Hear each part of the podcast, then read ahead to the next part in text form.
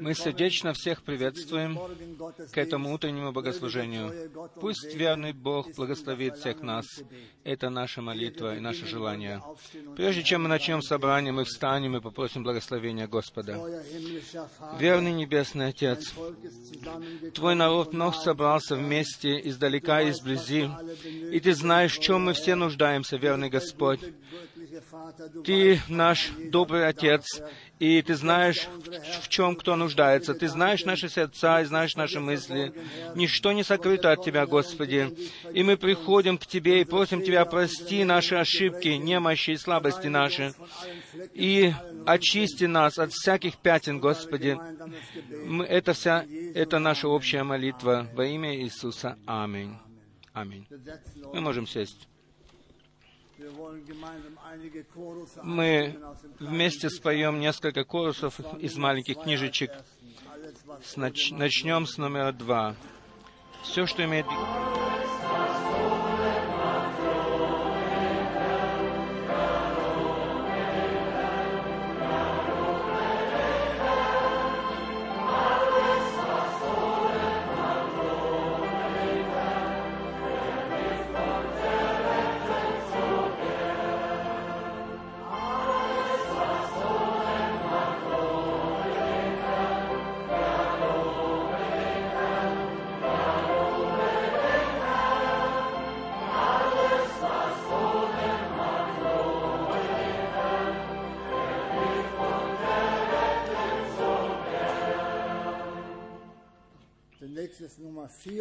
Следующий номер 4. Все изменяет.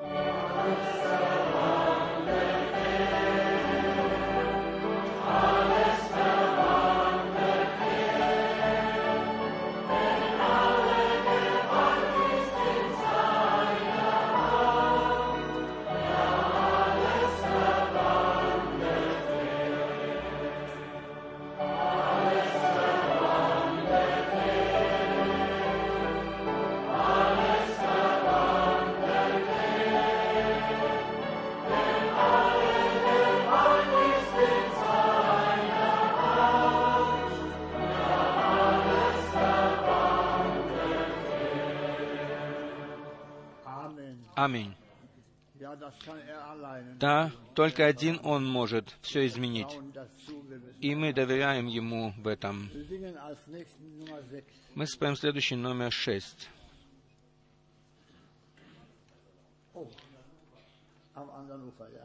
На другом берегу.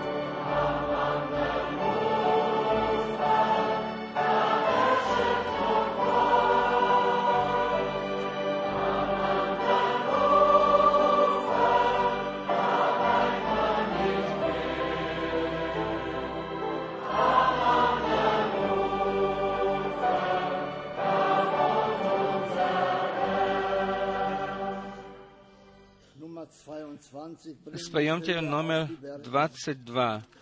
«Приведи меня высоко на горы».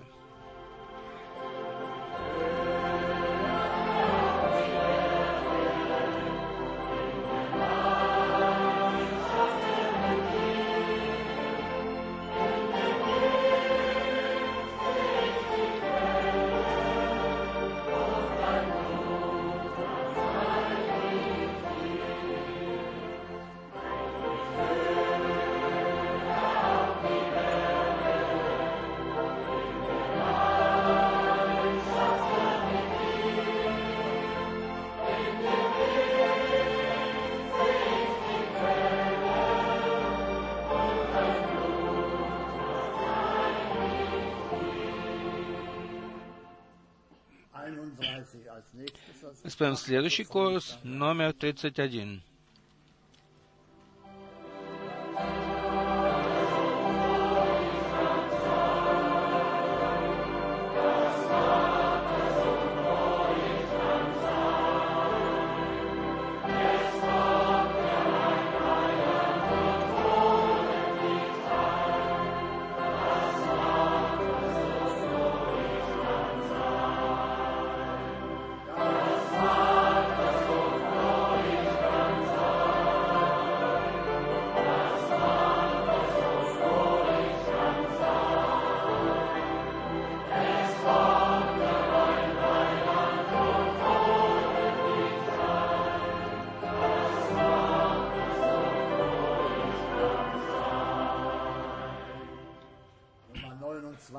Вспомним еще номер 29. Кровь Агнца.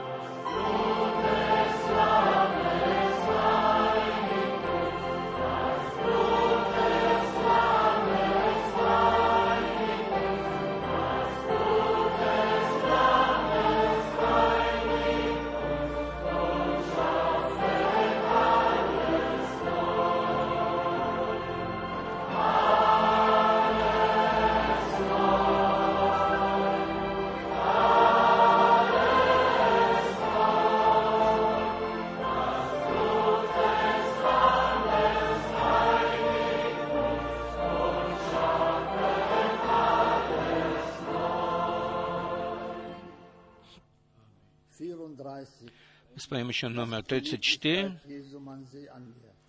чтобы любовь Иисуса.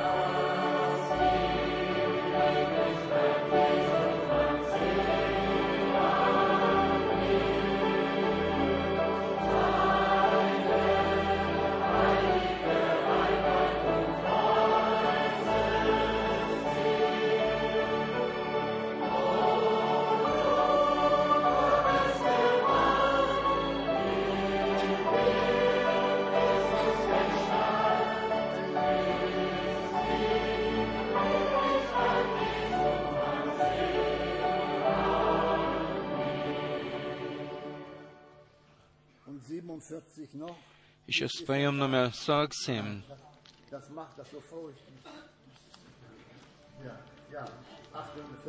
Сорок восемь.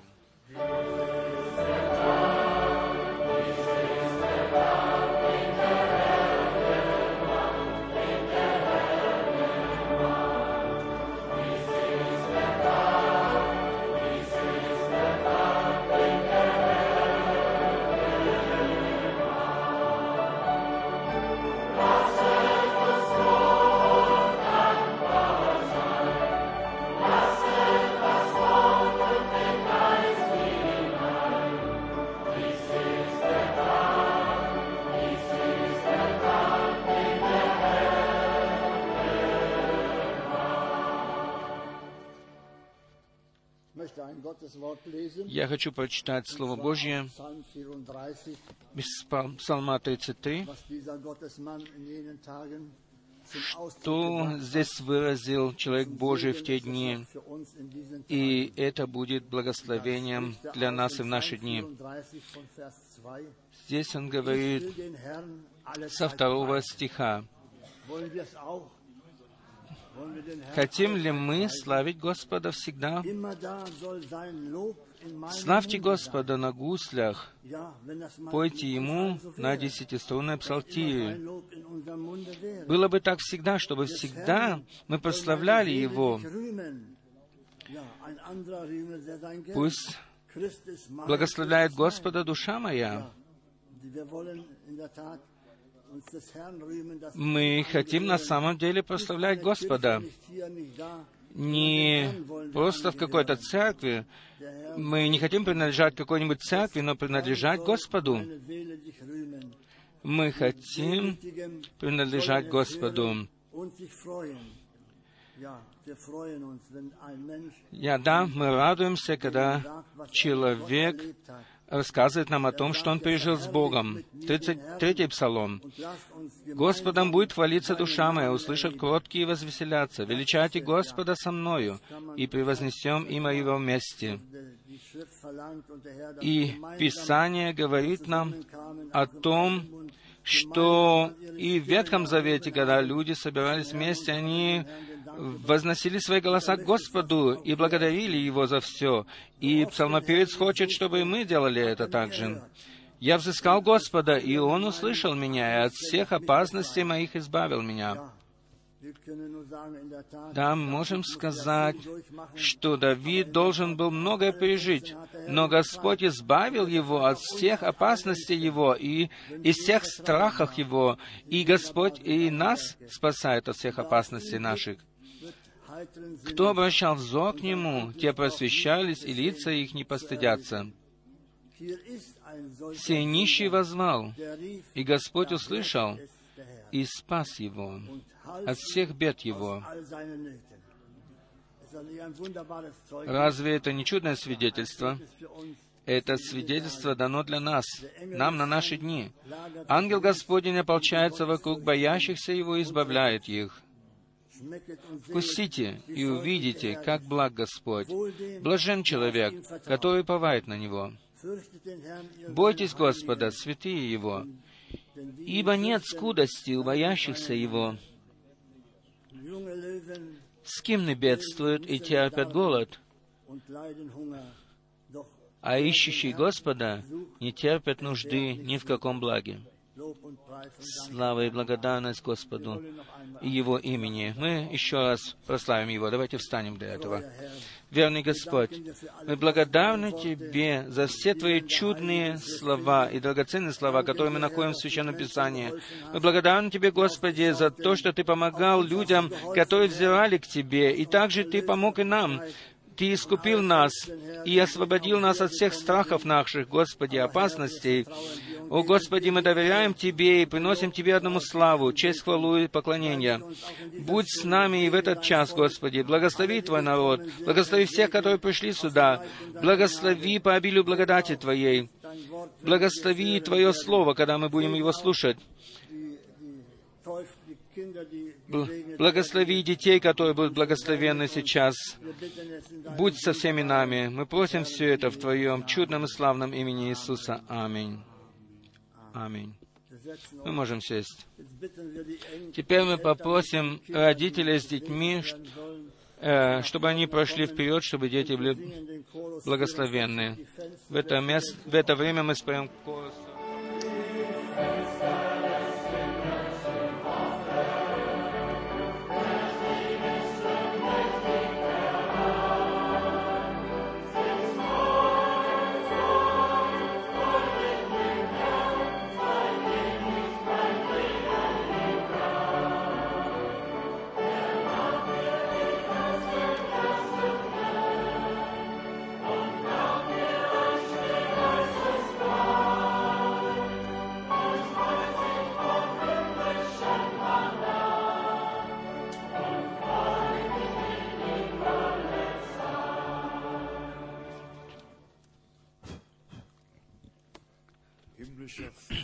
Небесный Отец, от всего сердца я благодарен Тебе за то, что Ты даровал нам, нашим драгоценному брату и сестре, здоровое дитя, сына. Благослови этого сына и будь с ним. Они хотят принести его Тебе, прими его. Дорогой Господь, Ты еще сегодня говоришь, позвольте детям приходить ко мне и не запрещайте им. Великий Боже, Луис, будь посвящен Богу на время и навеки. будь благословен, и да будет благословенна вся семья в Твоем драгоценном и святом имени Иисуса. Аллилуйя. Аминь. Аминь.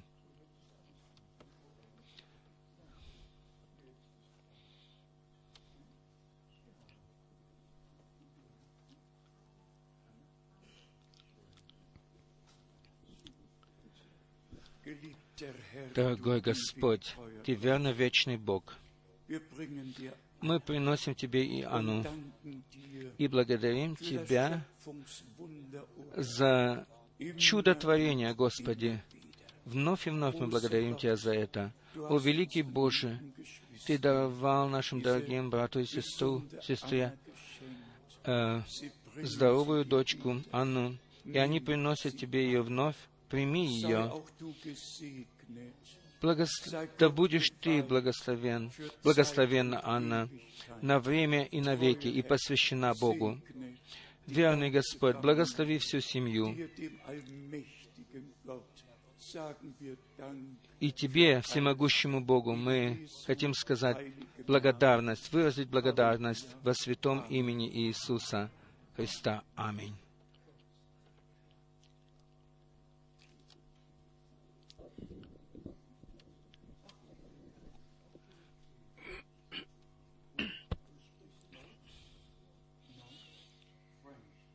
Говоришь ты по-немецки? Нет?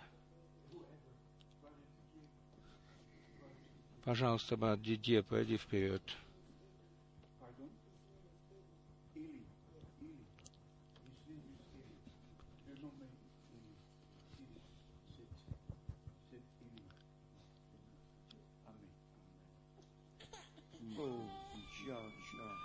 Сеньор, Dieu Tout-Puissant, nous venons en ta présence avec cet enfant Élie que tu as donné dans la famille de notre sœur, que toi tu puisses bénir, Seigneur, Dieu Tout-Puissant, toute cette famille, que tu bénisses aussi l'enfant, Seigneur, pour le temps et pour l'éternité, que tu accordes la grâce à cette famille, au nom de Jésus-Christ, notre Sauveur et notre Rédempteur. Amen. Amen.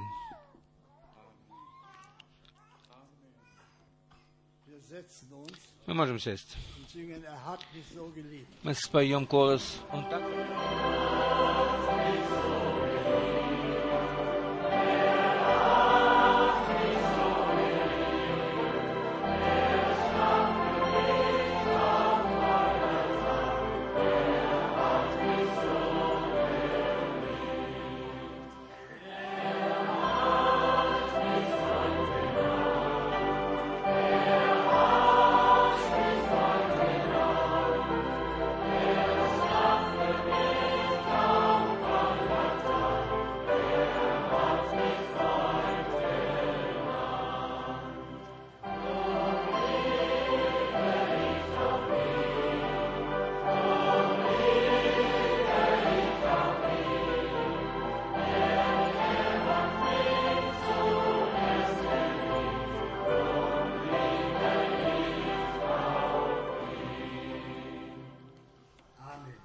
Аминь.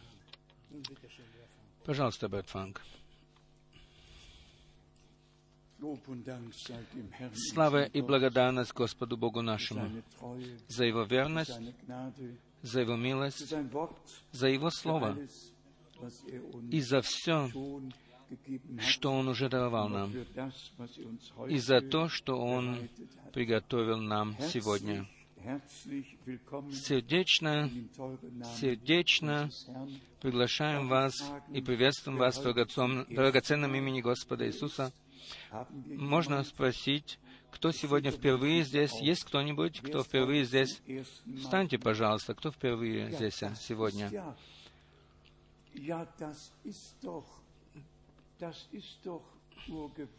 Да, это же прекрасно. Бог да благословит вас. Мы надеемся, что вы не в последний раз здесь. Бог да благословит вас и вас и вас. Очень прекрасно.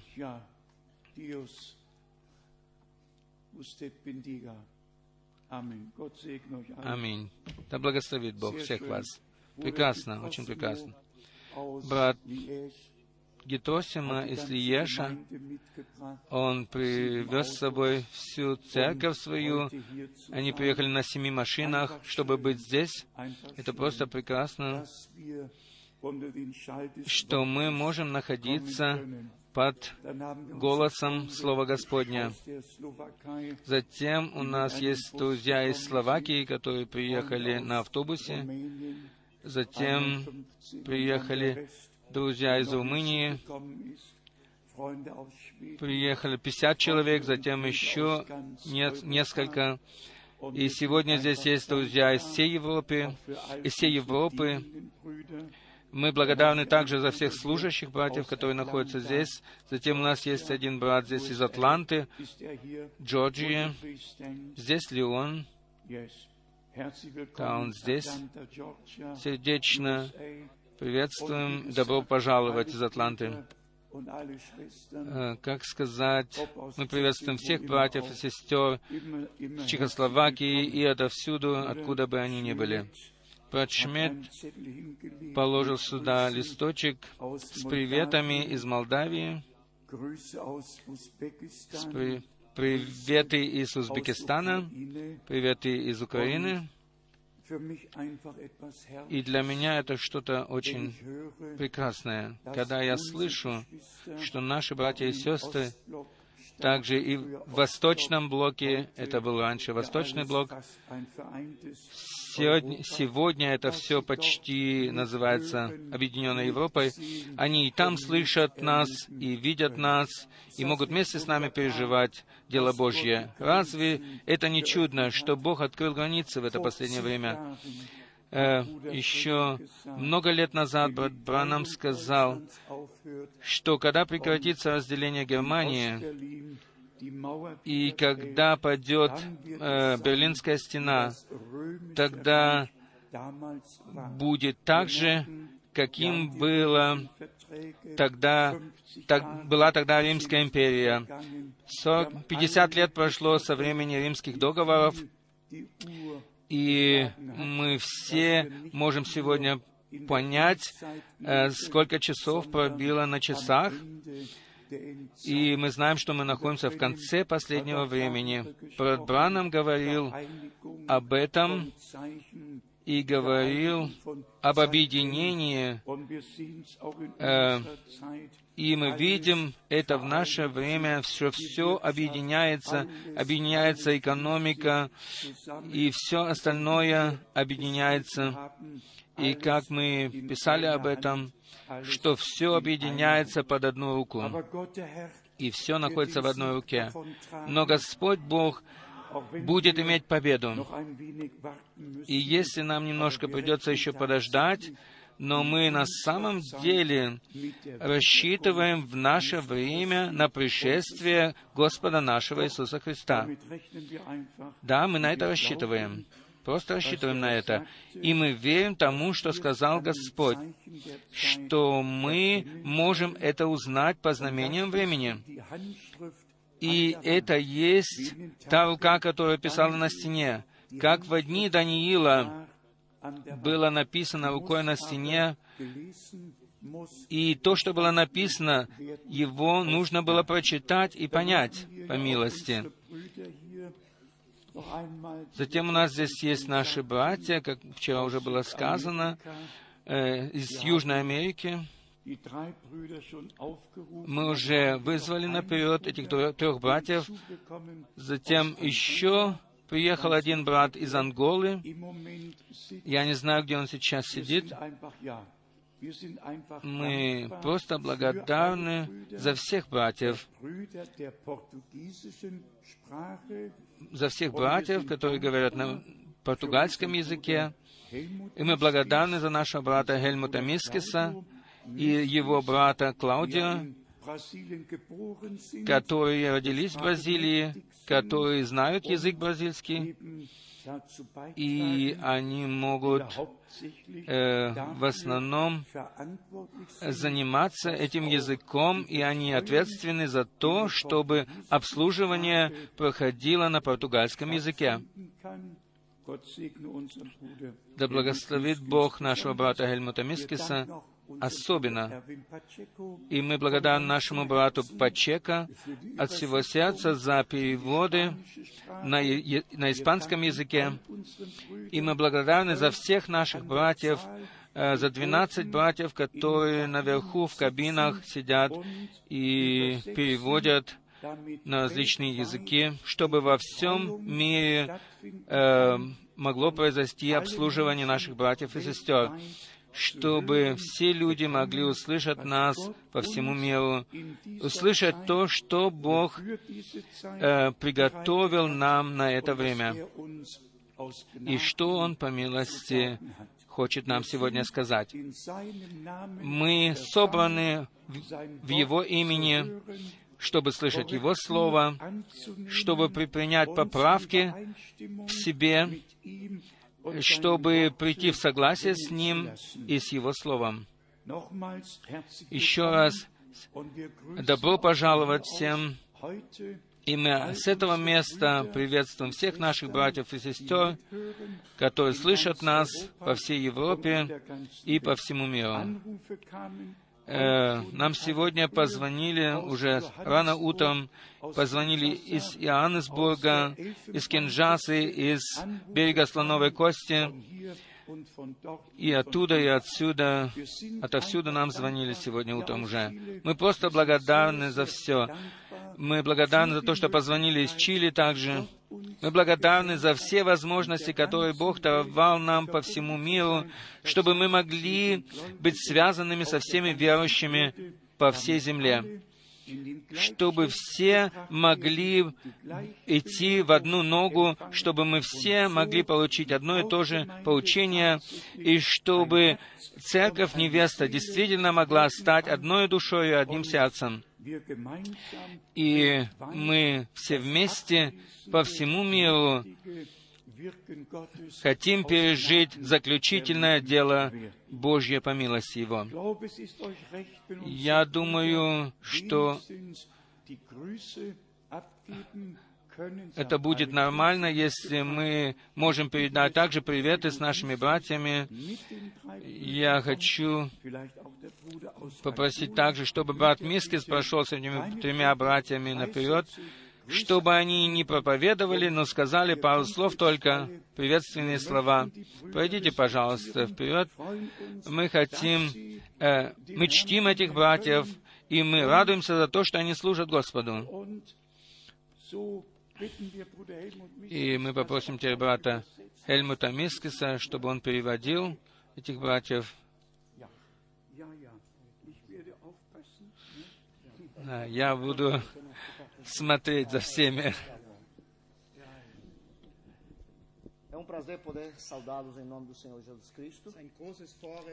Мы имеем великое преимущественное право, чтобы приветствовать вас в драгоценном имени Господа Иисуса Христа. Меня зовут пастор Марсио. Мы живем сейчас в Республике Венесуэла. Она граничит с Бразилией. Там мы имеем дело Господне для славы Его. И мы производим дело между индейцами. Мы просим вас молиться за это дело. И молиться за эту маленькую часть невесты, которая находится там. Я принес с собой приветы от моей любимой жены и от моей семьи, от церкви. Господь да благословит вас и дальше. Аминь.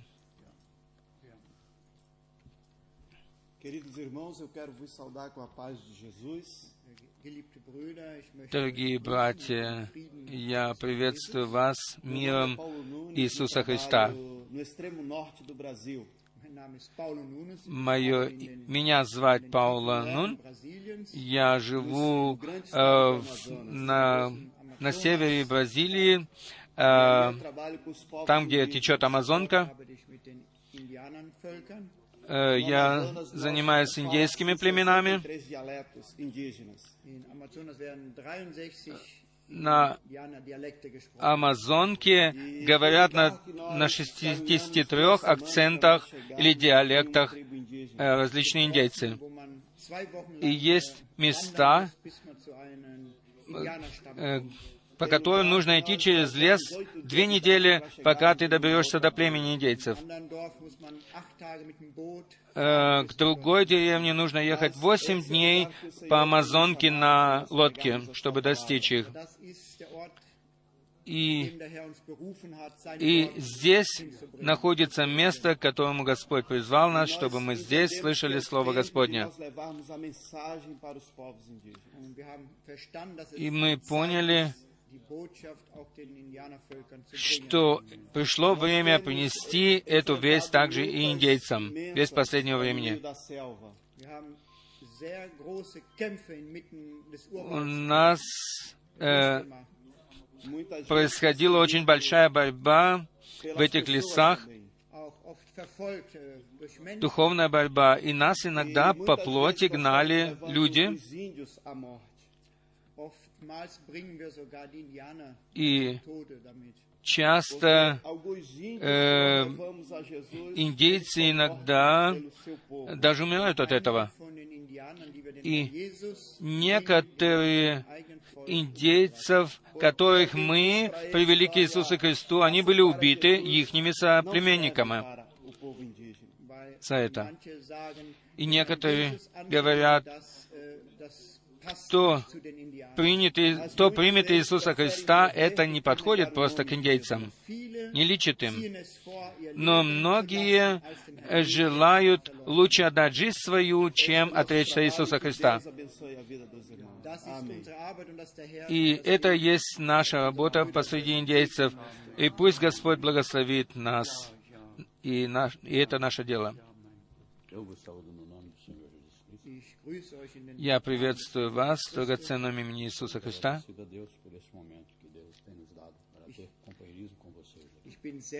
Я очень благодарен Господу за это мгновение, за это время, которое мы можем иметь вместе. Мы пришли для того, чтобы иметь общение верующих.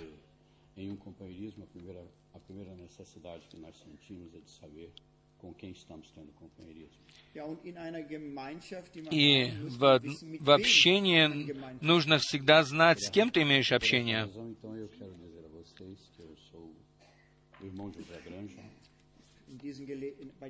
И при этой возможности я хочу сказать, что меня звать брат Джозе Grandes, хотя я также родился, как и эти братья, в верховьях Амазонки. Я уже 20 лет живу в Рио-де-Жанейро.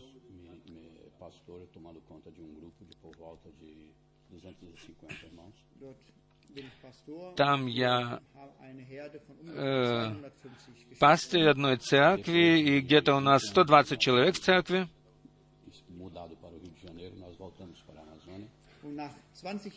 И через 20 лет,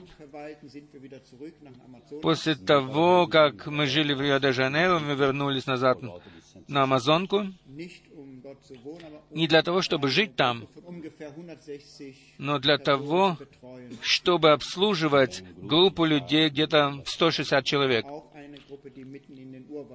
Она также, это группа индейцев, которая находится в дебрях Амазонки. Я хочу еще раз быть благодарным Богу за то, что имею возможность быть в вашей среде.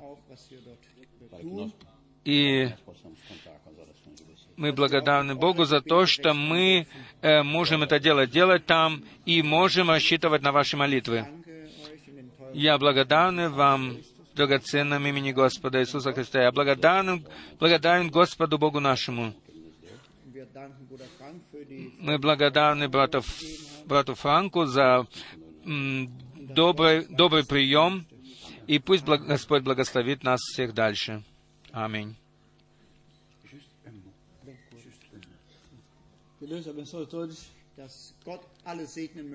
Пусть Бог всех благословит. Меня звать брат Лусингама. Я пастор из ассамблеи Анголы, где я работал в этой ассамблее много лет, со всеми трудностями, ибо там была война, и там было очень тяжело проповедовать Евангелие.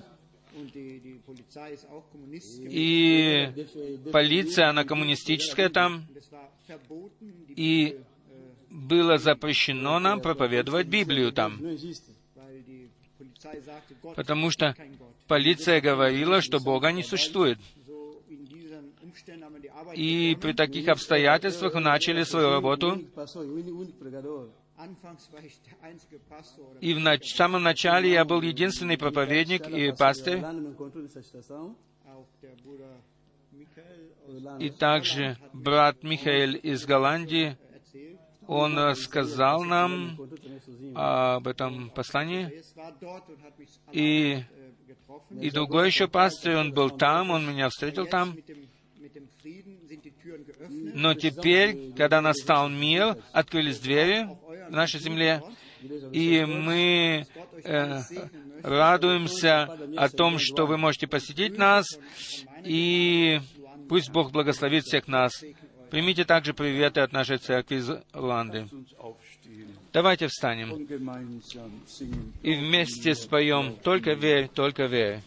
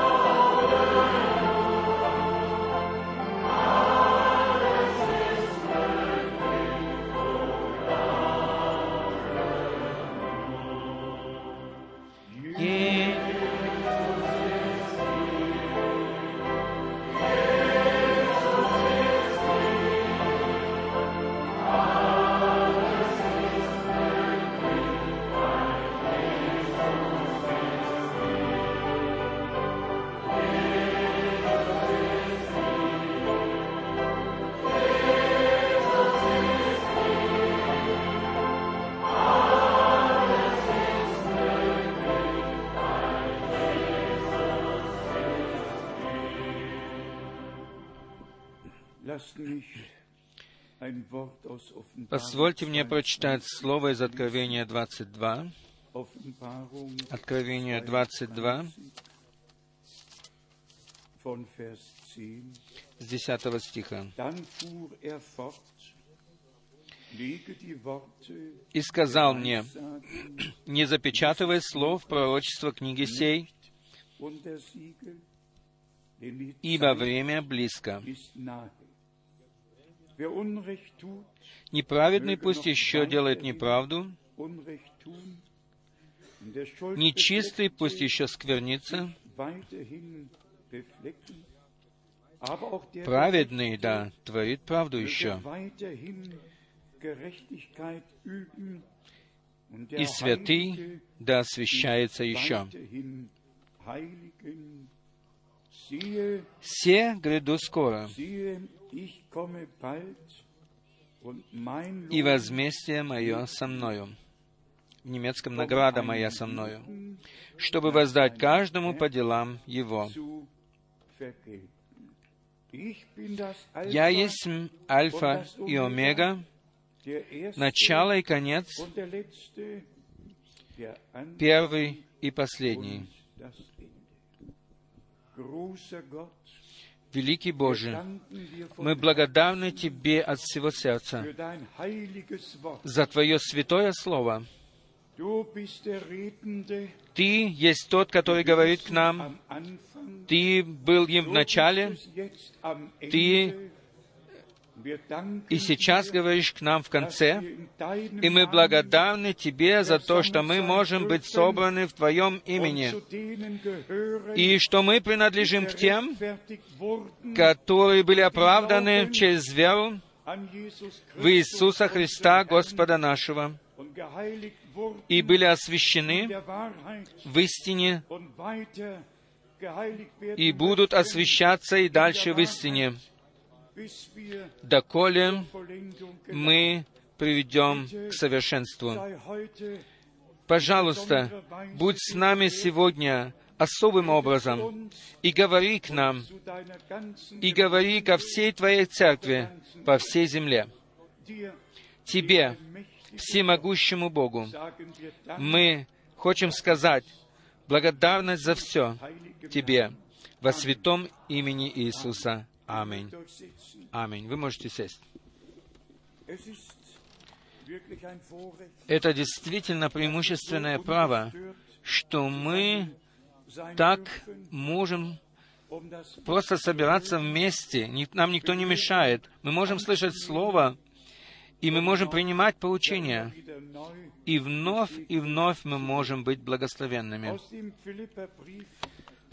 В послании к Ефесянам я хочу прочитать из послания к Ефесянам в 3 главе, чтобы показать нам, что пришло время, чтобы мы сознательно могли идти путем к нашей цели.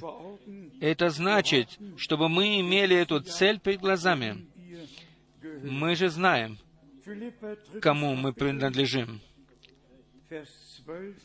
Филиппийцам, 3 глава, 12 и 14 стих. «Говорю так не потому, чтобы я уже достиг или усовершился, но стремлюсь. Не достигну ли я, как достиг меня Христос Иисус?»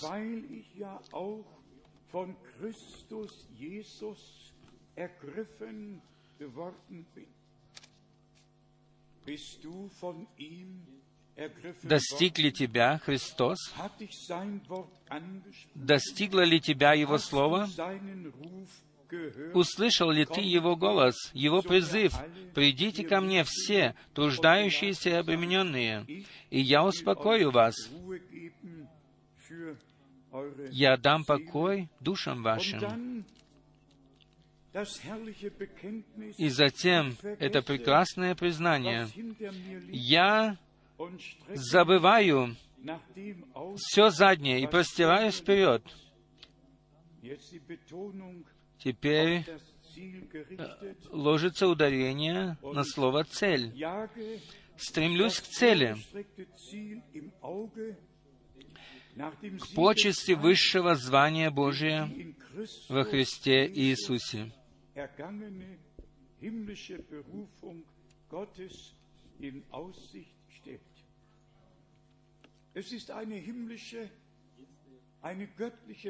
Это небесное призвание, оно изошло к нам. И мы были уже прежде создания мира избраны в Нем. Мы были избраны для того, чтобы получить усыновление через Иисуса Христа, Сына Божия. Как Павел написал это к Галатам, 4 главы, 4 стихом, а также в других местах. Затем в 15 стихе. «Итак, кто из нас совершен, так должен мыслить».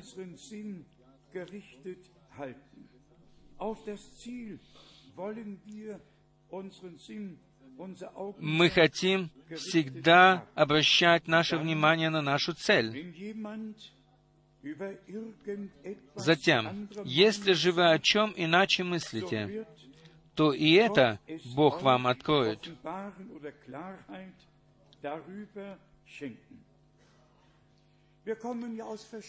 Мы приходим сюда из различных веронаправлений, из различных церквей, из свободных церквей, и каждый что-то приносит еще с собою. Но затем приходит время, когда нам нужно отложить все, что не соответствует с Богом и Его Словом. Затем приходит время, когда мы слышим поучение, и тогда мы возвращаемся назад к началу. И мы все время ставим тот же вопрос, как Павел всегда ставил в Римлянам 4:3. Но что же говорит Писание? Но что говорит Писание? В этом все заключается. Что говорит Писание о последнем времени? Что говорит Писание о состоянии церкви? Что говорит Писание со ссылкой на Израиля? Что говорит Писание? Что говорит Писание? Здесь, на этом месте, Писание не толкуется, но здесь Писание читается, как оно написано в оригинале. И так ему верим мы, так, как оно написано. И это есть наше преимущественное право, которое Бог даровал нам, чтобы мы имели благоговение перед Его Словом, чтобы принимали Его таким, каким оно и зашло к нам по Его милости. Мы вчера говорили об этом. Мы говорили о том, что Бог поставил служение в церкви. Он имел и служение в Израиле, которые имели спасительное историческое значение. Если мы сейчас, может быть, коротко вернемся к Моисею. Там же был сам Бог, который дал Аврааму обетование в Бытие. Он сказал, что через 400 лет он выведет их из рабства. Время прошло, и Бог открылся сверхъестественным образом в горящем кусте своему пророку Моисею, который пас стадо своего тестя. Братья и сестры, Бог сказал ему: «Я увидел немощь моего народа, я услышал крик его, и я вспомнил об обетовании, которое я дал». И Моисей был поставлен для того, чтобы привести в реальность это обетование, чтобы осуществить его. И он имел служение в связи с исполнением того, что обетовал Бог. Затем мы прочитали о том, что Моисей по заданию Божью возложил руки на Иисуса Навина для того, чтобы служение было продолжаемо дальше.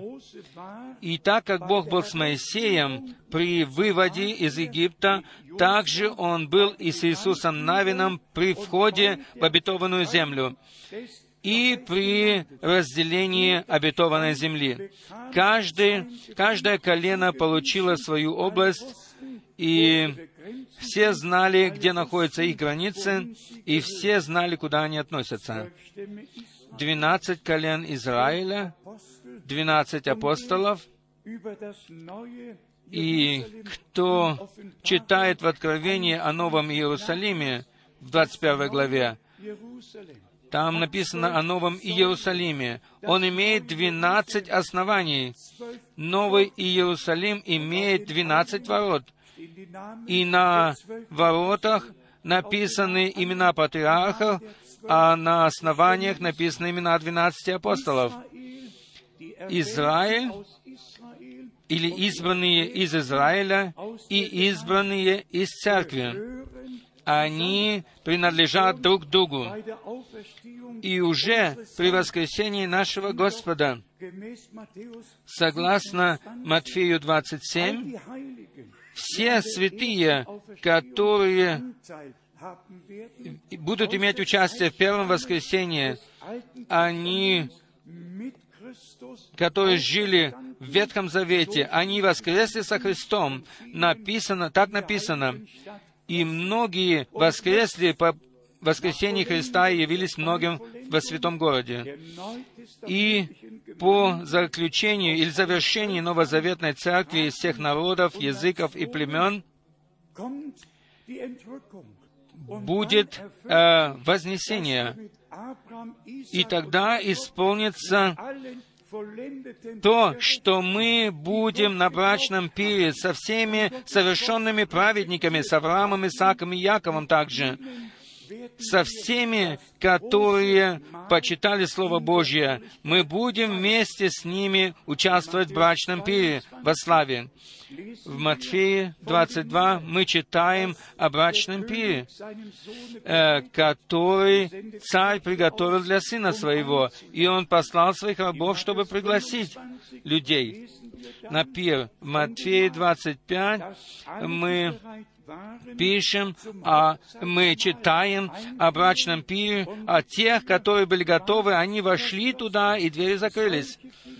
Такие вещи не нужно толковать, ибо они происходят так, как Бог сказал о них в Своем Слове. А также о том, что происходит сейчас внутри церкви. Не нужно действительно никакого восьмого посланника, нам не нужно никого, который представлялся бы и говорил: «Я теперь здесь нахожусь, и я исполняю Матфея 25, 6 стиха».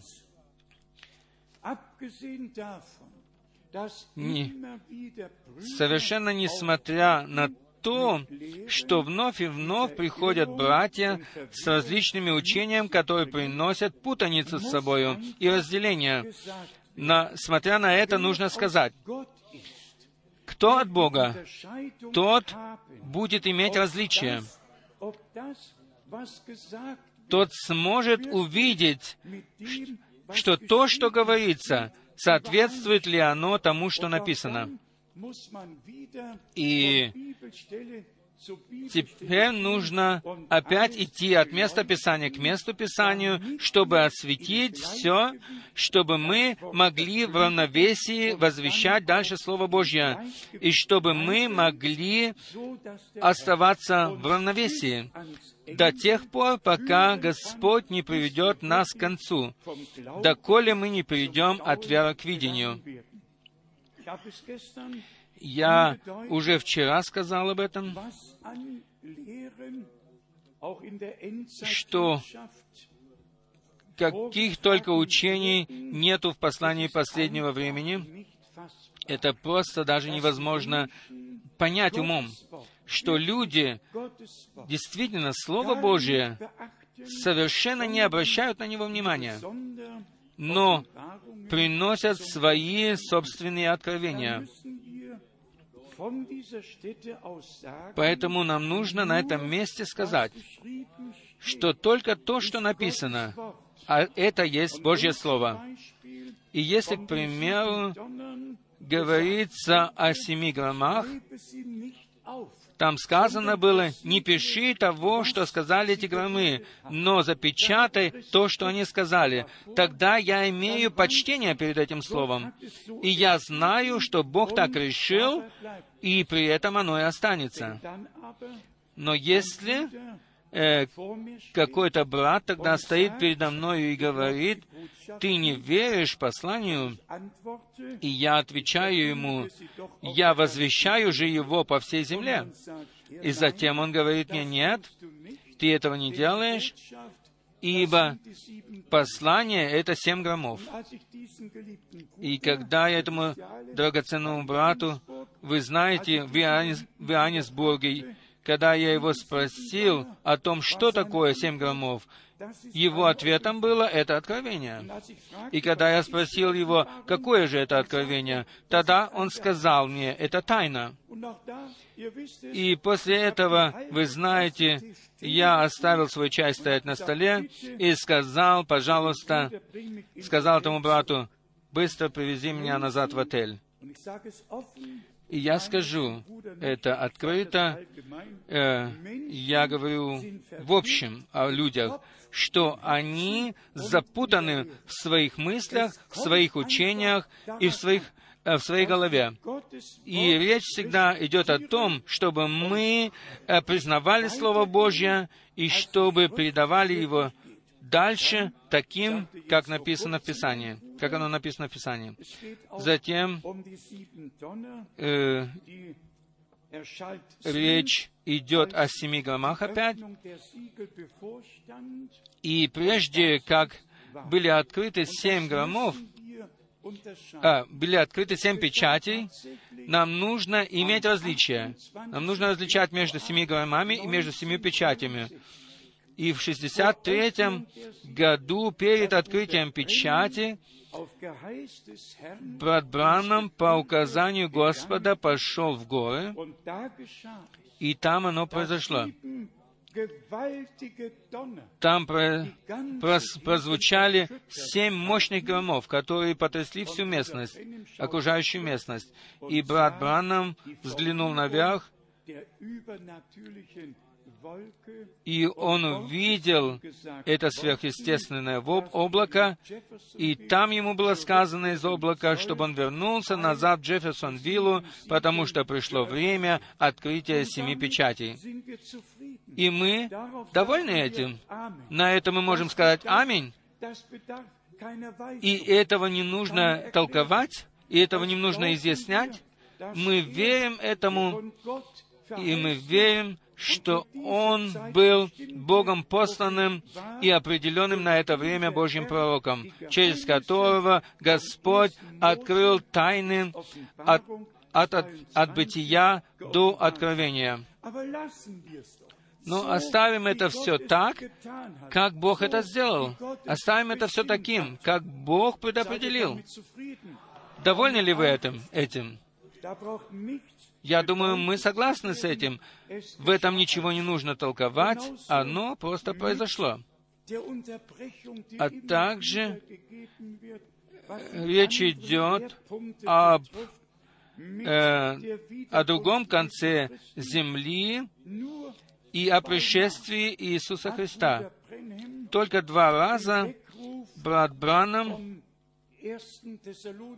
напомнил из 1 Фессалоникийцам 4 о возвещении. Напомнил о возвещении из 1 Фессалоникийца. И он сказал, что послание есть вот этот призыв.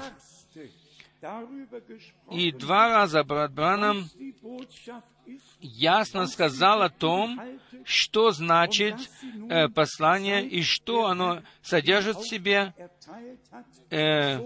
и каким оно является с тех пор, как Господь послал его.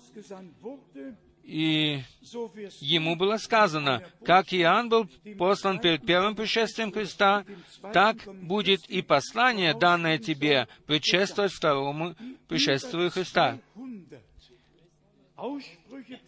И более 200 изречений брата Бранама, на них не обращают внимания. И только 2 применяются этими братьями. И в связи с этим они говорят, что Господь сходит потихоньку с неба с того времени, как и зашло это послание. И это совершенно не соответствует с Писанием. Но здесь подходит следующий пункт. Это делается намеренно. Это делается с умыслом. Для того, чтобы весь мир не узнал о том, что это послание только после отшествия брата Бранама было понесено во весь мир. И для того, чтобы об этом люди не узнали, поэтому они, эти братья, связывают это послание с прямым пришествием Иисуса Христа. Нам нужно знать, что послание было понесено во весь мир только после отшествия брата Бранама для того, чтобы приготовить церковь-невесту. И всегда, когда враг дает какое-то толкование, то он делает это с умыслом. Для того, чтобы то, что Бог делает, поставить под вопрос. и чтобы отвести людей от того, что делает Бог в это время. Я не говорю о себе, я ничего не имею с этим общего. Но ибо призвание — это Божье дело. Здесь не решает никакой человек. Мы не можем, не имеем права голоса на это. Мы знаем, что брат Бранам совершил 7 международных поездок, и за свое время он посетил 12 стран.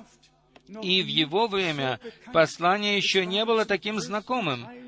И это было в основном евангелистические собрания, исцелительные собрания. И только после его отшествия оно действительно произошло. Произошло то, что слово было понесено во весь мир. И Бог просто так предопределил все это. И мы должны это признавать.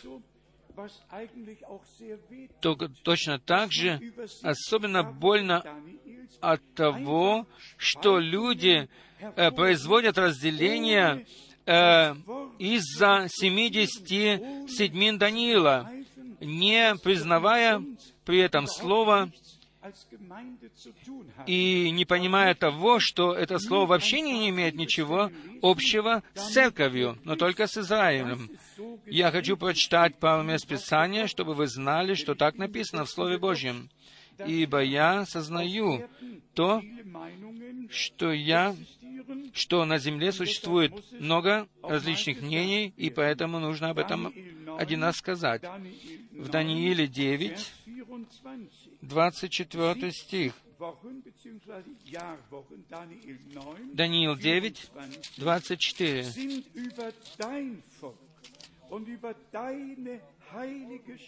«70 седьмин определены для народа твоего и святого города твоего, чтобы покрыто было преступление». Затем здесь говорится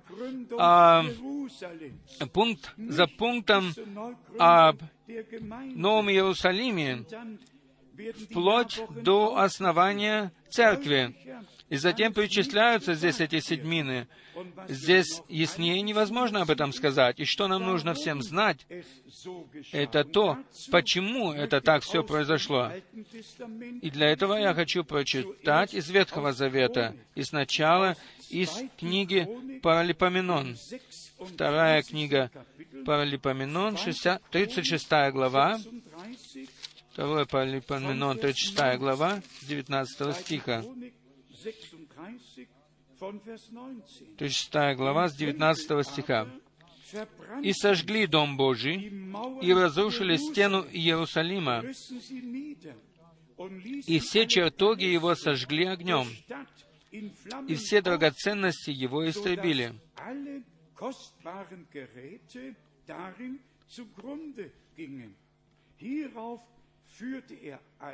И переселил он оставшихся от меча в Вавилон. И были они рабами его и сыновей его до воцарения царя Персидского. До воцарения царя Персидского.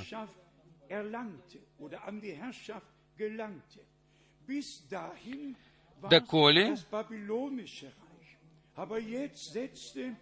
сначала было Вавилонское царство, но теперь подходит Персидское царство. И до тех пор все должно оставаться так. Теперь внимательно послушайте. В 21 стихе.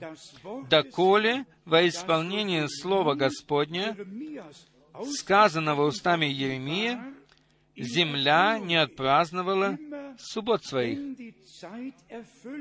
И всегда, когда исполняется время, тогда происходит это. «Доколе земля не отпраздновала суббот своих». Субботние годы, это значит. Затем речь идет дальше. «Во все дни запустения она субботствовала до исполнения 70 лет». Мы можем прочитать это в Ездре, в 1 главе, в 1 стихе. Здесь происходит исполнение. Здесь написано черным по белому об исполнении. В 1 год Кира, царя Персидского, во исполнении слова Господня из уст Иеремии возбудил Господь дух Кира. Итак, мы замечаем, совершенно точно видим, что вновь и вновь исполняется Писание, и вновь исполняется Писание. Затем, в книге Левит, в 25 главе, пожалуйста, имейте терпение. Здесь речь идет о всех братьях по всему миру, чтобы они правильно учили народ Божий. Здесь, в Левите 25, с 4 стиха нам сказано следующее. «А в 7-й год, да будет суббота покоя земли, суббота Господня,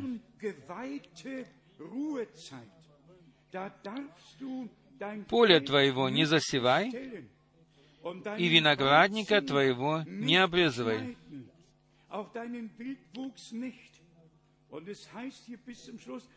И в заключении сказано, «И это да будет суббота».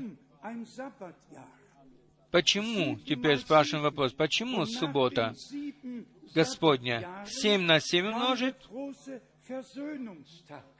Поэтому после 49 лет приходил 50-й год, и это был юбилейным годом. И это уже было предсказано в образах в Ветхом Завете через Израиля, что хочет Бог сделать в будущем. В Левите 25, 8 стихе написано, «И насчитай себе 7 субботних лет, 7 раз по 7 лет, что было у тебя в 7 субботних годах 49 лет.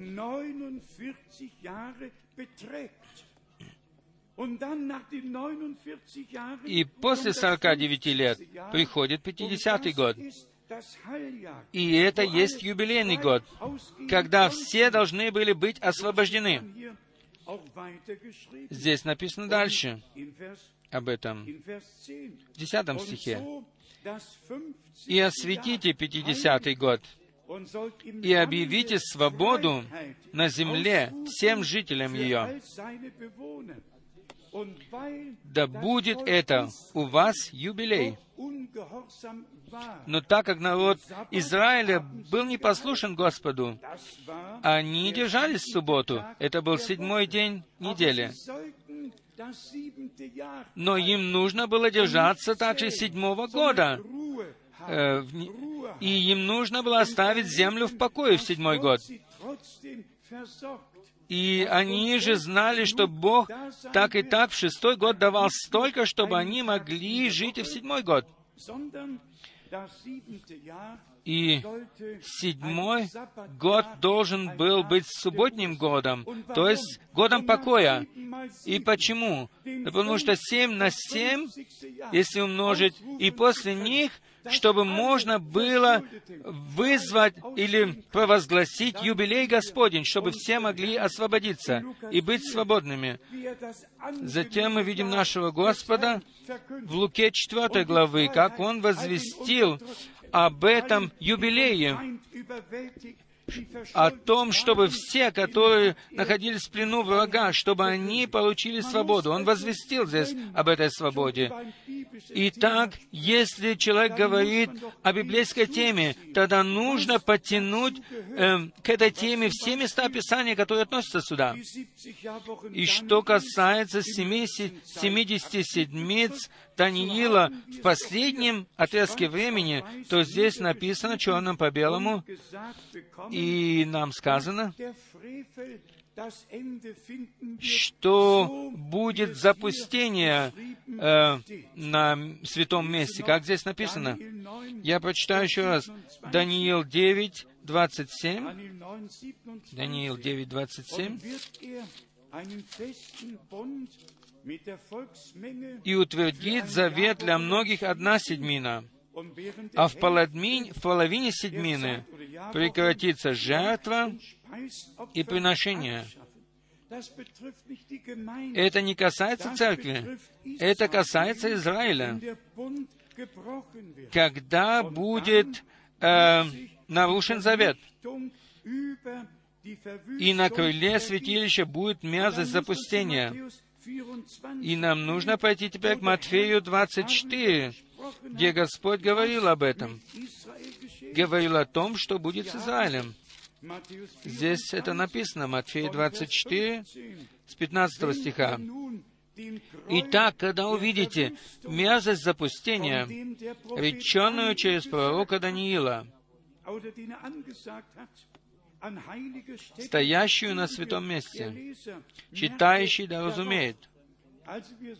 Итак, мы видим, можно точно видеть, куда все это относится.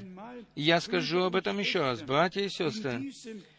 В этой взаимосвязи, как Бог поставил свои служения и определил их в Ветхом Завете, так Он упорядочил их и поставил их в Новом Завете.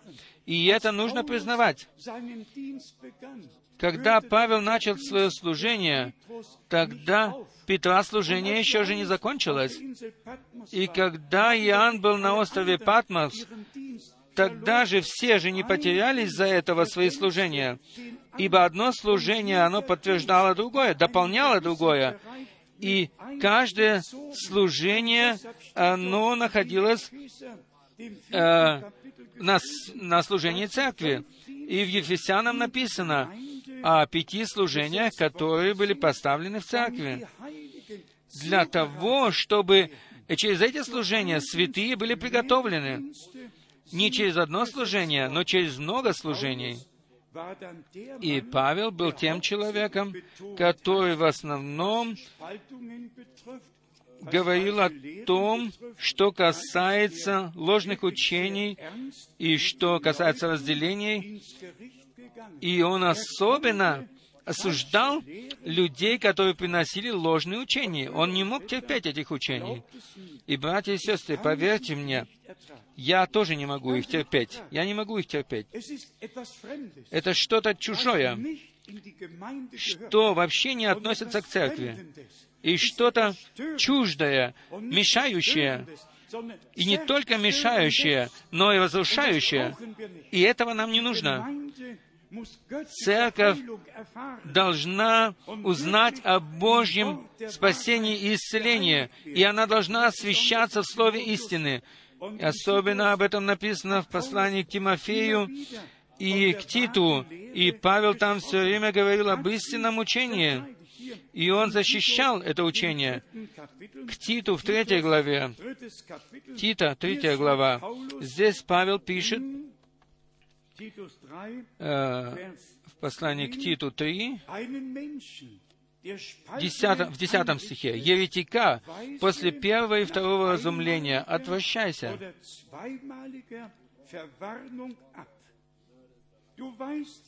Зная, что таковой развратился и грешит, будучи самоосужден.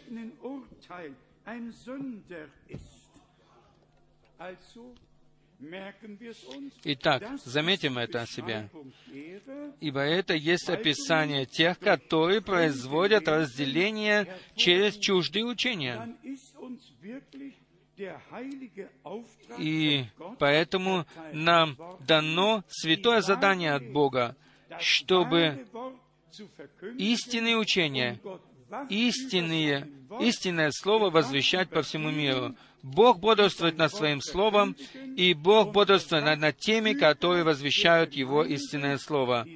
Он бодрствует над Церковью, которая принимает Его Слово всем сердцем своим и верит Ему всем сердцем. И если мы точно хотим знать, то я сказал об этом неделю назад в Цюрихе, о том, что такие люди, которые приносят разделение, они также отвергают истинных рабов Божьих. И это есть прямое знамение, которое можно распознать. Есть вещи, которых вообще невозможно принимать, то и другое. И поэтому, братья и сестры, позвольте мне сказать или прочитать о предупреждении, которое апостол Иоанн написал. И это важно для всех наших братьев и сестер по всему миру. Третье послание от Иоанна, 1 стих.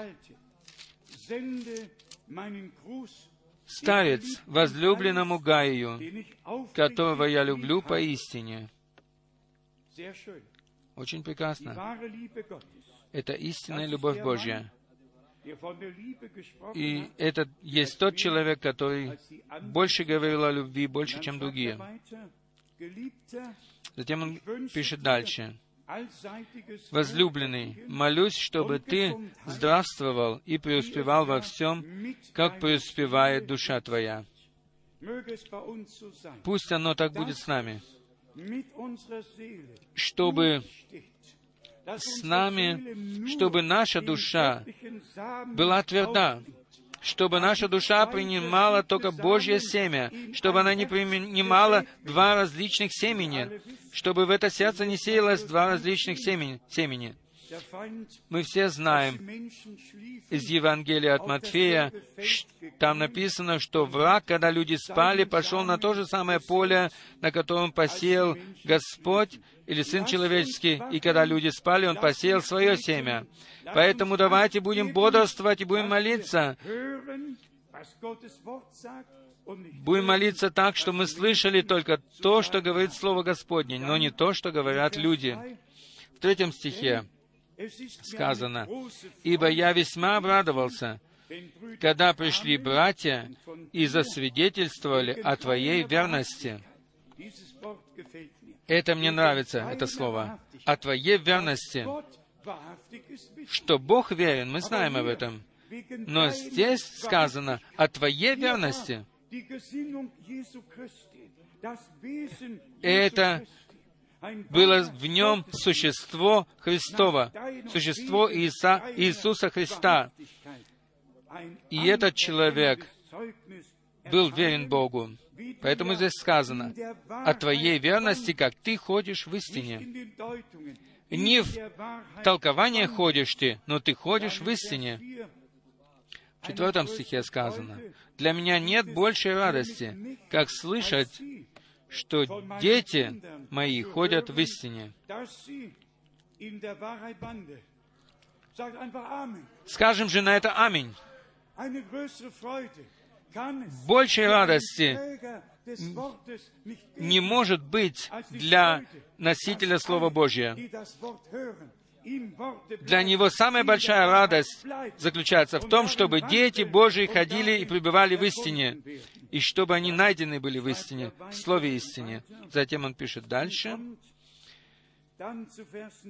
И подходим мы теперь к 9 стиху. В 9 стихе мы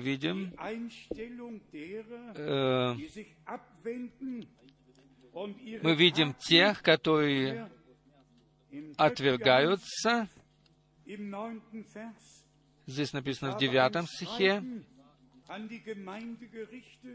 «Я писал церкви, но любящий первенствовать у них Диотреф не принимает нас».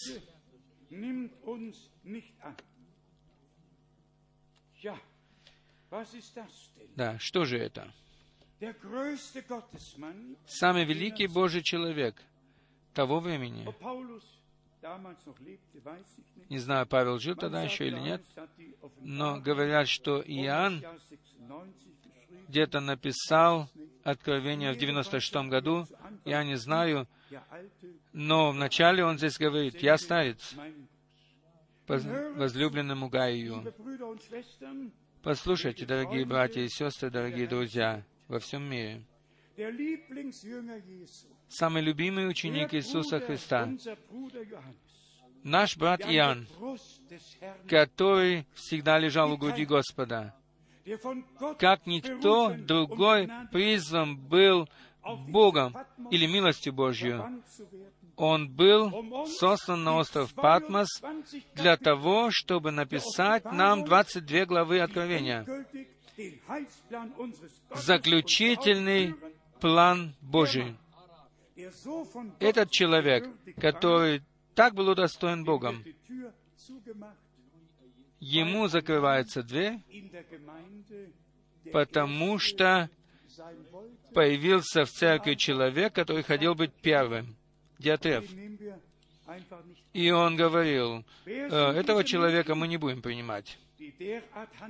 Кто эти люди, которые так поступают? Они извращены в своих сердцах, извращены в учениях, они извращены во всех их делах. Самый великий Божий человек, который был сослан на остров Патмос. Я прочитал на острове Патмосе, когда я был в 1989 году там. Я был всю неделю, я прочитал там все Откровение, все 22 главы. И я вновь и вновь при этом говорил Господу: «Дорогой Господь, я не Павел и не Иоанн, но я имею просьбу. И я также не брат Бранам, но у меня есть просьба к Тебе. Открой мне то, что Ты показал в то время Иоанну. Открой мне это». И я ходил по этому острову с Библией в руке и просил об этом Господа. Я возвращаюсь назад к этому слову и хочу сказать, дорогие братья и сестры, Иоанн, любимый ученик Иисуса Христа, имеющий такое задание от Господа, он был на острове Патмосе, и ангел Господень пришел к нему для того, чтобы возвестить ему то, что приготовлено было для всех рабов Божьих. И для того, чтобы сказать о том, что произошло и что произойдет в церковные времена, и чтобы оставить все это нам, чтобы мы могли его иметь. Это откровение и эти слова. И затем один человек, который хотел быть первым в церкви, Иоанн пишет о нем, что он не понимает нас. И этого недостаточно. В 10 стихе он пишет: «Посему, если я приду, то напомню о делах, которые он делает, понося нас злыми словами, и недовольствуюсь я с тем, и сам не принимает братьев, и запрещает желающим, и изгоняет их из церкви».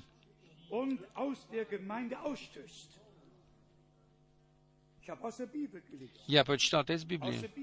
Из Библии, братья и сестры, мы живем в такое же время. То же самое происходит сегодня.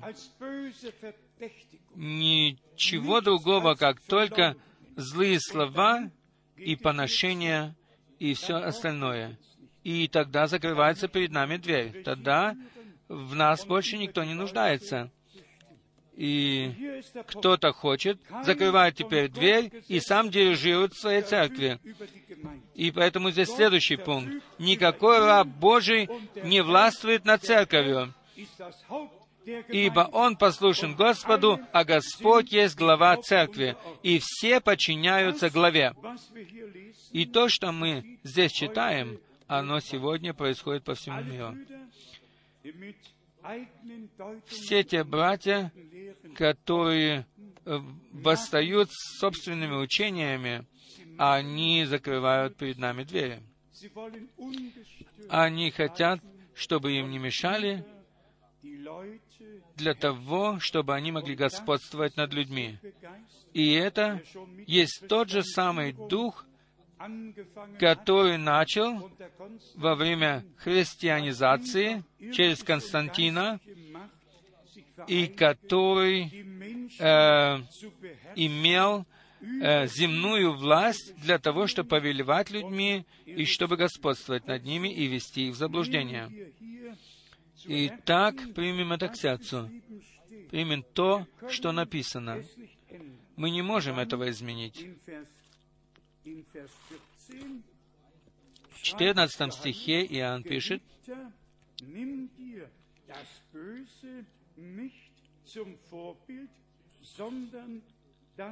«13 стих. А многое имел я писать, но не хочу писать тебе чернилами трости, а надеюсь скоро увидеть тебя и поговорить устами к устам». Итак, кто от Бога? И кто подчинен руководству Духа Святого? К примеру, если он имеет какое-то служение, то он и будет иметь служение других рабов Божьих. Вы знаете, когда я впервые слышал брата Бранама, я был убежден в том, что он человек Божий, но я хотел знать о том, во что он верит, как он верит. Я скажу это ясно и понятно, что брат Бранам все проповеди проповедовал из Библии, и он вернул нас через эти проповеди назад к Библии. И мы благодарны Богу за истинность, за правдивость, какое было проповедано Слово Божье. Ну, чтобы сделать еще раз сравнение, давайте посмотрим на то, что Иоанн был истинным учеником Христа и любимым учеником Христа. И когда Иисус был на кресте, Он сказал ему: «Се, мать твоя». Он передал Марию Иоанну, передал своему любимому ученику. И этот ученик на острове Патмос получает последнее откровение, и затем дверь закрывается. Почему? Потому что какой-то Диотреф хочет быть первенцем в церкви, хочет первенствовать. И сейчас, также и в послании в последнее время, по всей земле происходит то же самое. Есть люди, которые не имеют Божьего призвания, и которые это слово часа применили к себе. И я сегодня говорю это открыто.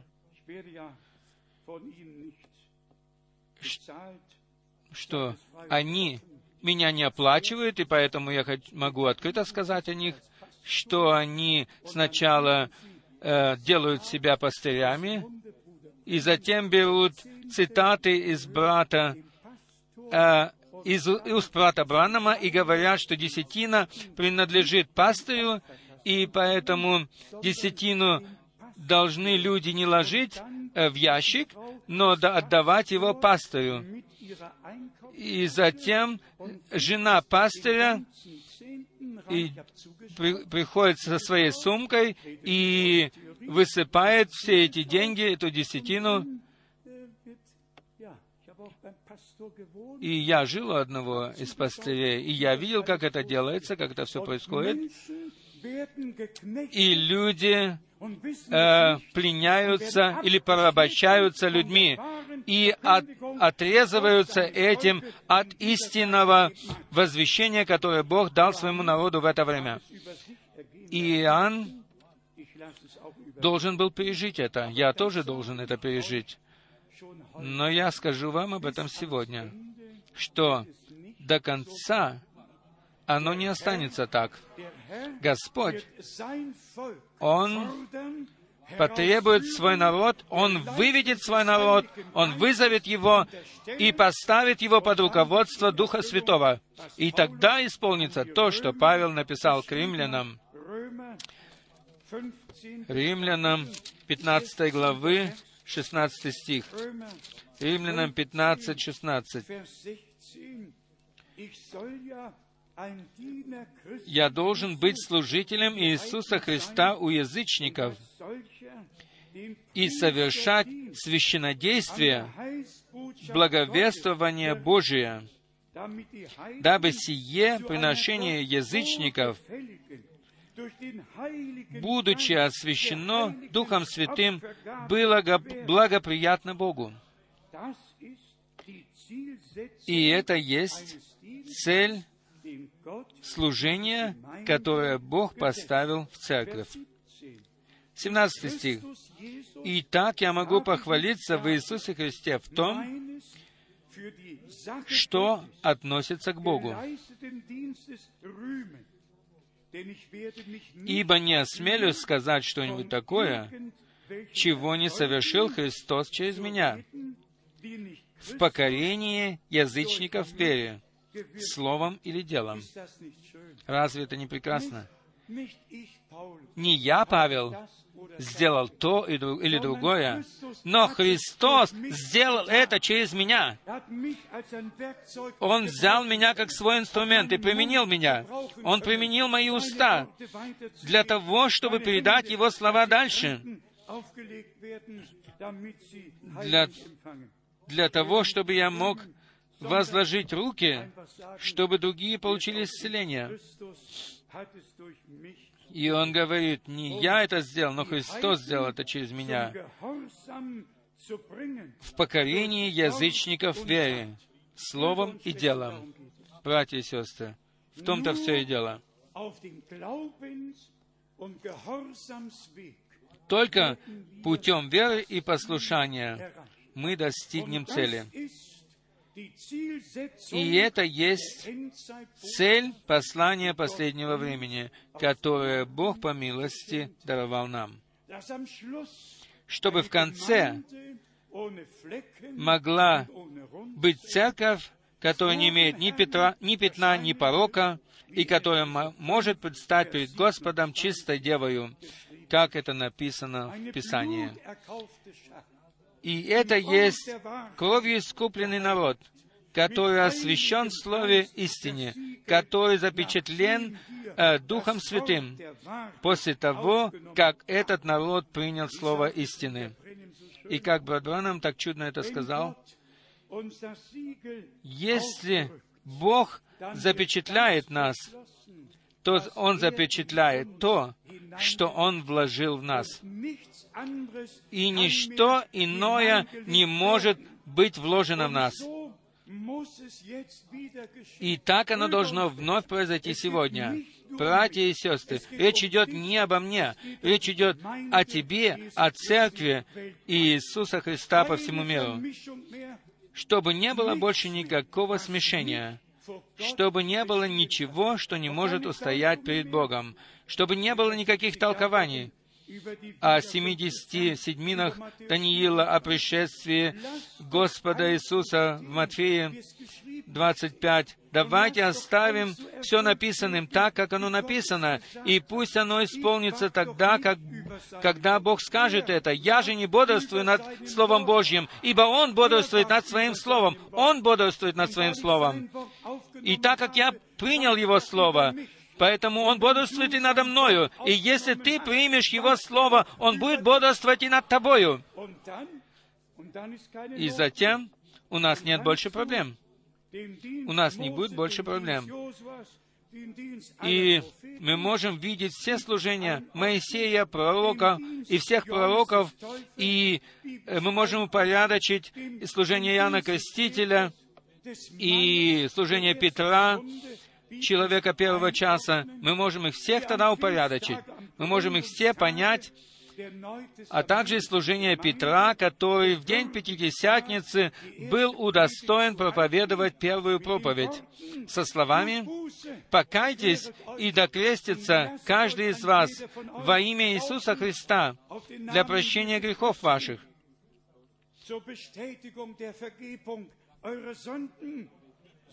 И получите дар Святого Духа. И все мы видим, что произошло через силу Духа Святого. Оно было таким сильным, это действие, что 3000 человек покаялись и приняли крещение во имя Господа Иисуса Христа. Это можно прочитать в Деяниях 2, с 1 стиха. Братья и сестры, об этом нужно говорить на каждом собрании, что какой была первая проповедь, такой должна быть и последняя. Такой же должна быть каждая проповедь под действием Духа Святого. И нет иного Евангелия.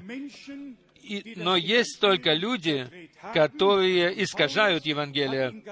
И Павел написал Галатам в 1 главе, написал проклятие о всех тех, которые возвещают иное Евангелие. И поэтому, братья и сестры, давайте со всей серьезностью вернемся к Богу и к Его Слову.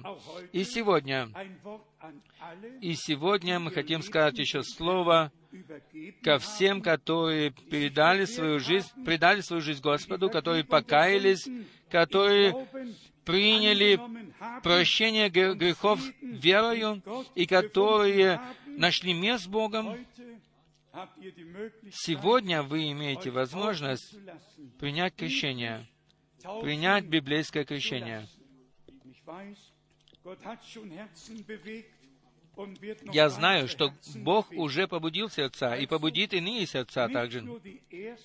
Итак, не только первая и последняя проповедь, но и всякая проповедь должна происходить под действием Духа Святого, под руководством Духа Святого. И они должны содержать в себе то, что содержала в себе первая проповедь. Итак, вернемся назад к оригиналу, к Слову Божию. И вновь будем ставить тот же вопрос. Что же говорит Писание по этому поводу? И если затем какой-то голос что-то шепчет и говорит, что в этом-то вовсе дело не заключается, то, пожалуйста, отвергайте эти голоса во имя Господа нашего Иисуса Христа. Ибо один Господь, одна вера и одно крещение. Враг всегда будет приходить и будет что-то шептать нам для того, чтобы отвести нас от веры, от пути веры, чтобы мы шли дальше своими собственными путями. Оторвитесь от всего этого с помощью Божьей. И давайте придем в единство с Божьим Словом и с Богом. И тогда духовная проблема кончится в нашей жизни, и Бог дарует нам милость на это. Обобщим все то, что мы слышали сегодня здесь во имя Господа. И что было сказано? Все должно основываться на 2 или 3 свидетелях. Всякое библейское учение должно соответствовать Ветхим и Новым Заветам с учением Иисуса Христа и с учением апостолов. И, может быть, я еще упомяну следующее, так как это касается крещения. Так как Господь сказал в Матфея 28, «И крестите их во имя, тогда мне нужно же знать, в какое имя мне нужно крестить». Бог, Он наш Отец. И как наш Отец на небе, Он открылся нам в Своем Единородном Сыне Иисусе Христе. И Сын мог сказать, «Кто видит Меня, тот видит Отца. Я и Отец — это одно». Но если Господь говорит, «И крестите их во имя Отца», тогда мы должны же прочитать 3 места в Иоанне, Евангелие от Иоанна 17 главы, где Иисус говорит, «Отче, я открыл имя Твое тем, которых Ты дал мне от мира». Нам же нужно тогда вернуться к Слову и сказать, «Господи, здесь Ты дал задание». И затем мы пойдем к Деяниям апостолов, к основанию Новозаветной Церкви. И Петр же там присутствовал, когда Господь дал это миссионерское повеление в Матфея 28. И он знал, что Бог открылся нам, как Отец на небе и в Своем Единородном Сыне на земле, и открывается в Церкви через Духа Святого но он открывается в одном единственном имени, в котором существует спасение и блаженство всех нас. И поэтому было сказано, он будет наречен Иисусом, то есть Иммануил, значит, Бог с нами. И потому мы имеем сегодня открытое имя нашего Бога, то есть имя Господа Иисуса Христа. Отец, Сын и Дух Святой, Господь Иисус Христос. Совершение нам невозможно сказать, и полнее невозможно сказать. И мы благодарны за это нашему Богу. Мы все время говорим, что же говорит Писание? Как крестили апостолы? Нет же пользы просто читать Деяния 2.42, что они оставались в учении апостолов. Если мы сначала не вернемся в учение апостолов и затем будем пребывать в нем, поэтому читать только теоретически и ничего не делать, это ничего не поможет. Нет, дорогие братья и сестры, давайте в веропослушании будем следовать Господу и все остальное предоставим Ему. И давайте будем различать, что там, где Божьи посланники не принимаются, там речь идет о людях, которые сами поставили себя для того, чтобы господствовать над другими людьми. В нашей среде ни один человек не имеет права что-то говорить, ибо здесь действительно только Слово Божье, и пусть да будет среди нас воля Божья, и ничто другое. И еще я хочу сказать в смирении следующее. Оно лежало у меня на сердце уже вчера. Вы же знаете, что я очень ценил и знал служение брата Бранама и был с ним внутренне связанным. Я был единственным европейцем, который знал о всем этом. И когда мы говорили вчера об этом, как Господь повелел Моисею, чтобы он поставил Иисуса Навина на служение, то я внезапно вспомнил о моей последней беседе с братом Бранамом, о последних словах, о последнем вопросе и последним вопросом на стоянке, прежде чем я залез в машину, я спросил брата Бранама, имею ли я право молиться над больными? Его ответом было, брат Франк, всякий, призванный Богом для того, чтобы возвещать Евангелие, он призван и к тому, чтобы молиться над больными, а также и ты. И вы знаете, что затем произошло? Он возложил на меня руки свои, прежде чем он залез в машину на стоянке. Это было в Кентукки. Это было для меня великим днем. Я вчера, после многого времени, вспомнил об этом. Вспомнил о том, что человек Божий, и я говорю это с благоговением перед Богом, что никакой апостол не имел такого служения, как брат Бранам, до сегодня. В этом служении было обобщено все, что Бог соделал в Ветхом и в Новом Завете. В нем было знамение Сына Человеческого, о котором вы уже в основном знаете, и никто не мог ничего сделать, если бы Бог не был с ним. И мне, самому наименьшему из всех, которых Бог когда-либо призывал, что мне был дан такой жребий, чтобы узнать этого человека, и не только этого человека, но в нем узнать Бога, который был в нем, и узнать о его призвании.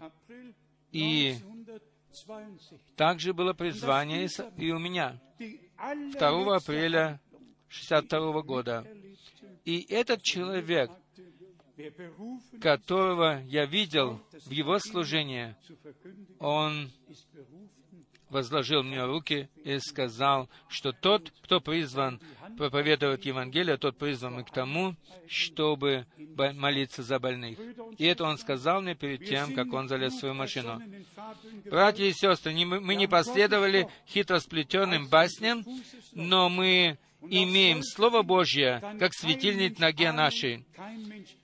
И такие вещи никто не может планировать, ибо их планирует Бог. И мы становимся только частью плана нашего великого Бога. Наше время прошло, и Бог да благословит всех нас, и да будет со всеми нами. Примите это Слово Божье в свои сердца, и Он все остальное, все сделает хорошо для славы Своего имени. Аминь. Давайте встанем и будем благодарить Господа Бога. Споем еще раз, таков, как...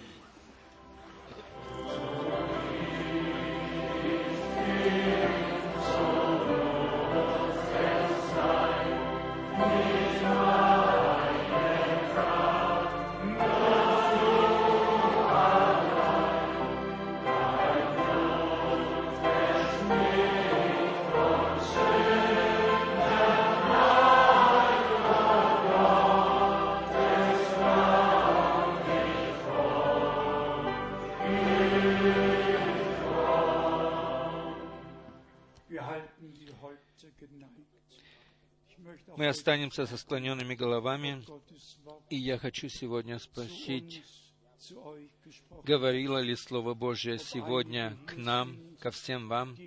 Есть ли здесь некоторые такие, которые посвятили жизнь свою Господу или хотят посвятить ее Господу? Есть ли такие, которые хотят принять крещение? О двух я уже знаю.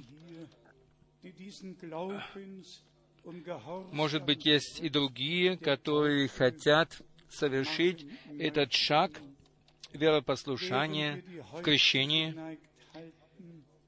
Останемся со склоненными головами, и я попрошу, есть ли такие, которые хотят принять крещение, тогда поднимите, пожалуйста, руки. 1, 2, 3, 4, 5, 6, 7.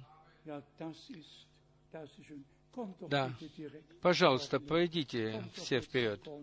Пройдите все вперед. Мы еще за вас помолимся.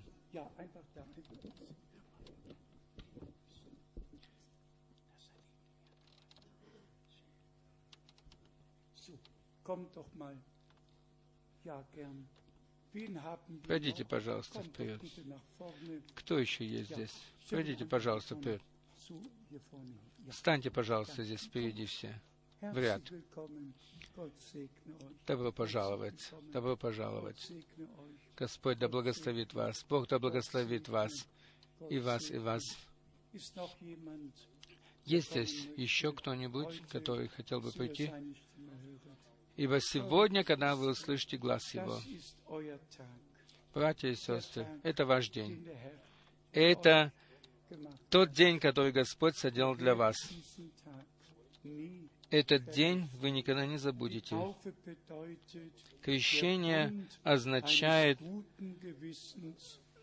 завет доброй совести с Богом, заключенный с Богом, через силу воскресения Иисуса Христа из мертвых. Согласно Римлянам 6, мы прообразно через погружение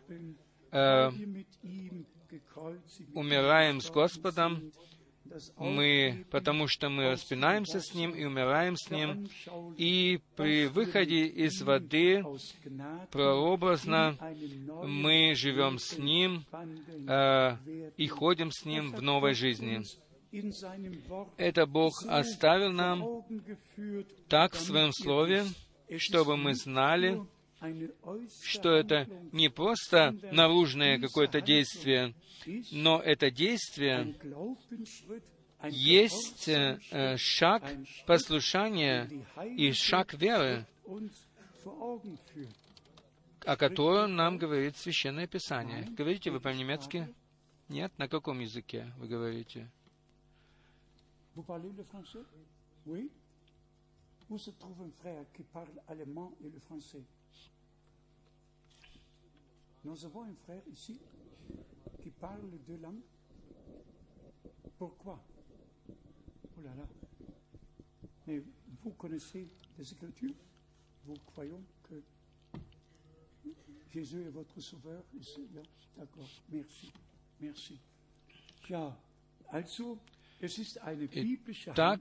это библейское действие, и вы можете всегда смотреть на этот день.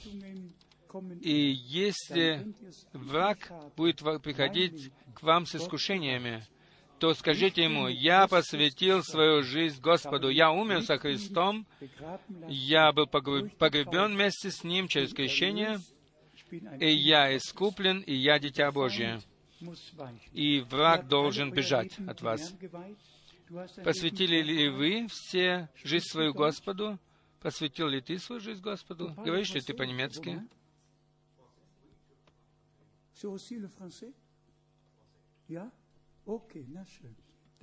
Хорошо. Они все хорошо поняли. Давайте мы еще помолимся за них. Небесный Отец, мы просим Тебя за наших дорогих братьев и сестер, чтобы Ты благословил их, чтобы Ты благословил крещение, водное крещение, чтобы Ты благословил брата Пауля Шмита, который производит крещение, совершает крещение, и чтобы Твое благословение могло сопровождать наших дорогих братьев и сестер до тех пор, пока они не перейдут от веры к видению. Да будешь прославлен Ты и восхвален Ты, вечно верный Бог. Аллилуйя! Аминь! Скажем еще пару слов. Вспоминайте о нас в наших молитвах, в ваших молитвах. Вспоминайте о всех тех, которые несут Слово. И мы передаем приветы нашим братьям из Южной Америки. Мы с ними особенно связаны. Как один брат уже сказал, что во всех этих индейских племенах существует более 60 диалектов, и Бог всегда посылает кого-то, который достаточно смирен и который имеет время, и который знает эти языки или диалекты, чтобы принести слово этим племенам. И мы особенно помолимся за наших этих братьев. Мы попросим их еще раз, чтобы они прошли наперед. Пройдите вы все трое вперед. Прежде чем мы закончим, мы хотим особенно попросить Бога, чтобы Он благословил этих трех братьев. Встаньте, пожалуйста, на первую ступень. Да, благодарю вас. Обратитесь лицом к церкви. Пожалуйста. Спасибо. Вы видите наших трех братьев. Мы попросим Господа, чтобы Бог был с ними, и чтобы эта самая большая страна Южной Америки была благословенна, и чтобы эти братья и другие братья, которым они дадут доброе свидетельство, чтобы они также были благословенны. Эти братья, они знают моих старых друзей, которых я уже знал 30 лет назад. И когда я много лет назад впервые принес эту весть в Южную Америку и в Центральную Америку, и оттуда я знаю всех этих друзей, с которыми я много лет назад я вместе с этими братьями в этой части мира носил слово от одного места к другому. И сегодня эти братья, они находятся здесь, мы помолимся за них, и Господь благословит их. Небесный Отец, мы благодарны Тебе от всего сердца за наших братьев, которых Ты благословил и которых Ты поставил благословением для других. Великий Боже, пусть помазание Духа Святого пребывает над ними. Дух мудрости и милости да будет в них. Пусть они найдут потерянных, погибших. Примени их, Господи, для этого. Благослови всю страну. Благослови всю Южную и Центральную Америку. Благослови Северную Америку. Благослови весь мир, все народы, языки и племена. О, дорогой Господь, и будь Ты со всеми нами, и пусть эти уроки, которые мы слышали из Слова Божьего, дай, чтобы мы взяли их с собой, чтобы мы слышали только Твое Слово и слушались только Тебя, и чтобы мы закрывали двери перед всяким чуждым учением. Господи, дорогой Господи, бодрствуй над нами, бодрствуй над Твоим Словом и благослови Твой народ по всей земле. Во святом имени Иисуса. Аллилуйя! Аллилуйя! Аллилуйя! Брат Рус. Брат Рус еще не здесь? Брат Шмид, пройди ты вперед. Пожалуйста.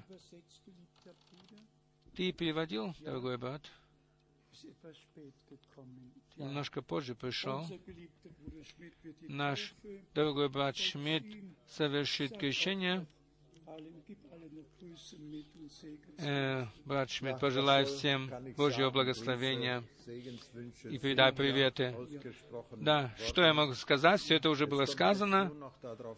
Здесь речь только идет о том, чтобы мы поступали так, как мы слышали это в Слове, и чтобы наши отчи, как мы здесь слышали,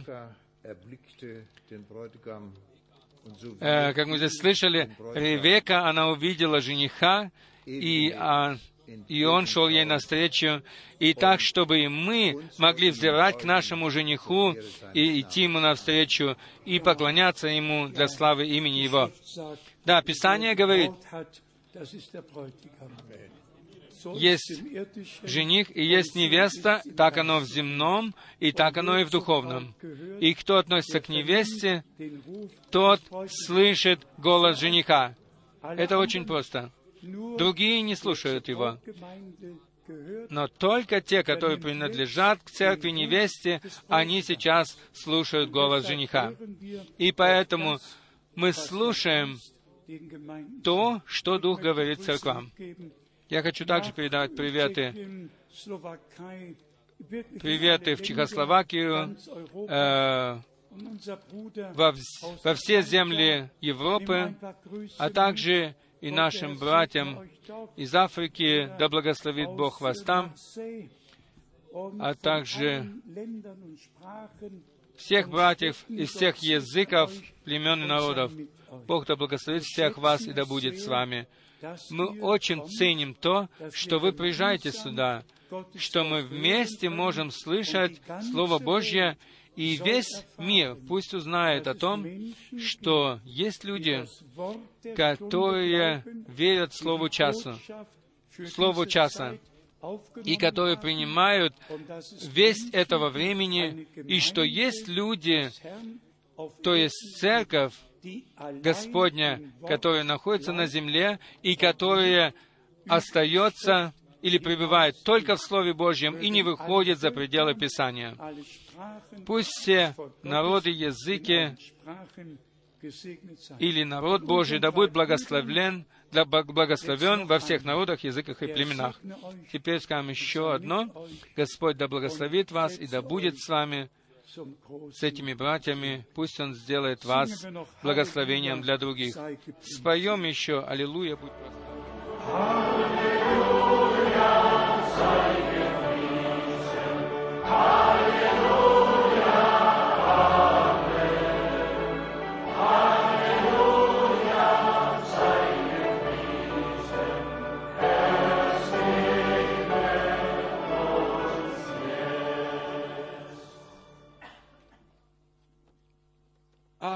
Аминь. Аминь. Подайте друг другу руки и пожелайте друг другу Божьего благословения. Приходите снова к следующим собраниям в первые выходные.